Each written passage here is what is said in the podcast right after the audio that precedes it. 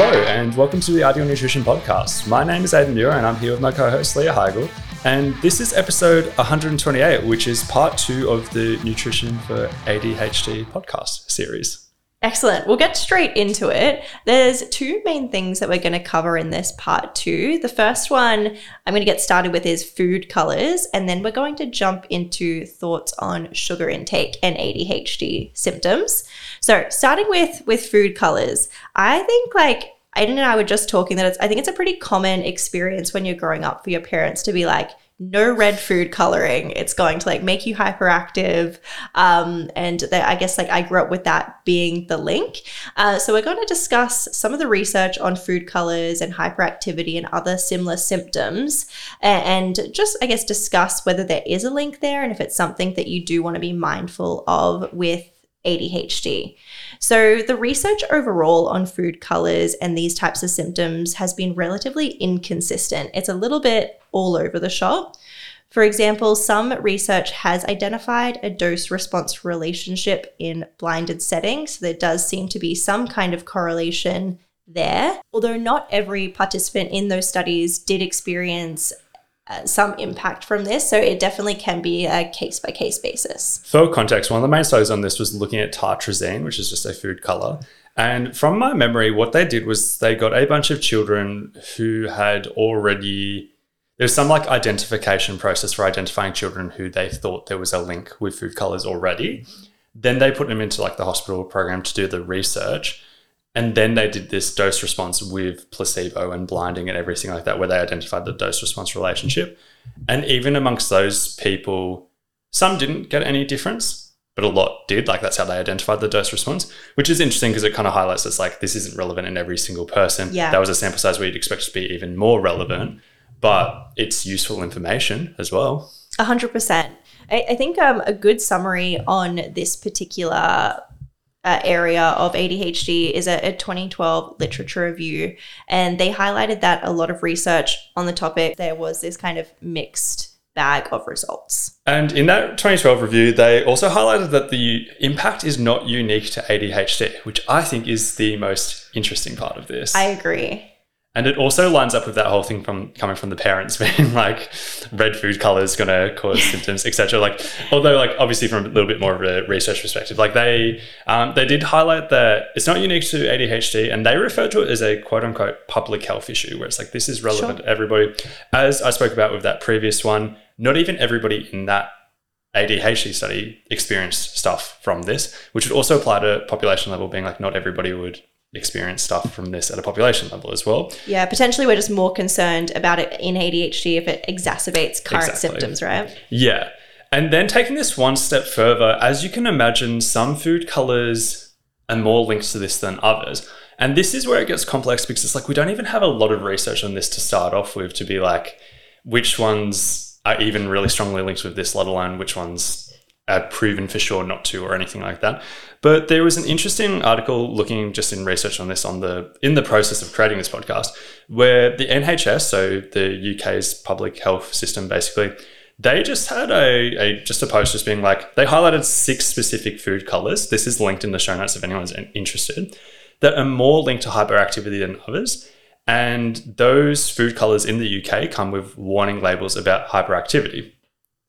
It's not the most like reliable research backed thing about being like like it's hard to it's just like the most kind of useful thing I saw on this topic about being like these six are more links than other ones basically.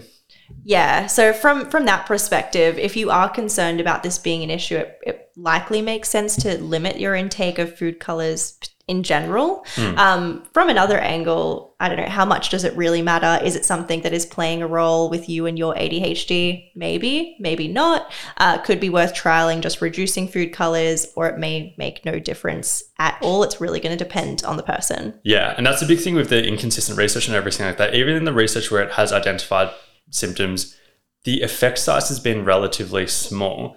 So I I have the thought process of limiting your intake of food colors probably a good idea just in general to a certain degree. Yeah. But even from a food flexibility perspective, which is where this gets so complex about how much do we fit all this stuff in, is if the effect size is relatively small and you want to be flexible with food, you might not want to stress too much about being strict with avoiding food colors as well. But once again, that's an individual decision too. Yeah, even looking at it from like a top-down approach, like if we go back to epi- uh, the last episode where we're talking about micronutrients, perhaps as part of that, we're on more of a whole food-based diet anyway to like make sure we don't fall into any of those deficiencies. Yeah. And then by like domino effect, it's reducing our intake of processed foods that contain these anyway. Yeah, and like thinking of like individual clients, there have been individual clients I've worked with who've had quite high intakes of food colors as well, particularly through diet products in Yes. terms of like yeah, let's say I don't know pre workout, energy Like drinks, even diet soft drinks, things like that, stuff yeah. like that. It, like it adds up very quickly too. So onto probably the most difficult topic to interpret in this space is we're going to be talking about sugar. And to some people, this might seem like a clear cut thing. There are some experts in the ADHD world who are just like, nah, sugar is very clearly linked with ADHD. like, like it's a very simple stance. Um, why would I even mention it as a controversial topic? Because in the research, it hasn't been that clear. Um, some animal research has found pretty clear links, but the research on humans has not been that clear cut. In fact, if we were going to point in a direction, it is clear cut in the other direction, being like meta analysis data looking at this topic in humans has not indicated any link from what I could see. So, why would people identify a link themselves? That's a big question that I, I kind of want to propose some answers to because, like, I don't want to have a simple stance on this about being like, oh, the meta analysis found no That it doesn't matter. so there is no Case link. closed. Like yeah. it's obviously not that simple, right? So what are some potential reasons?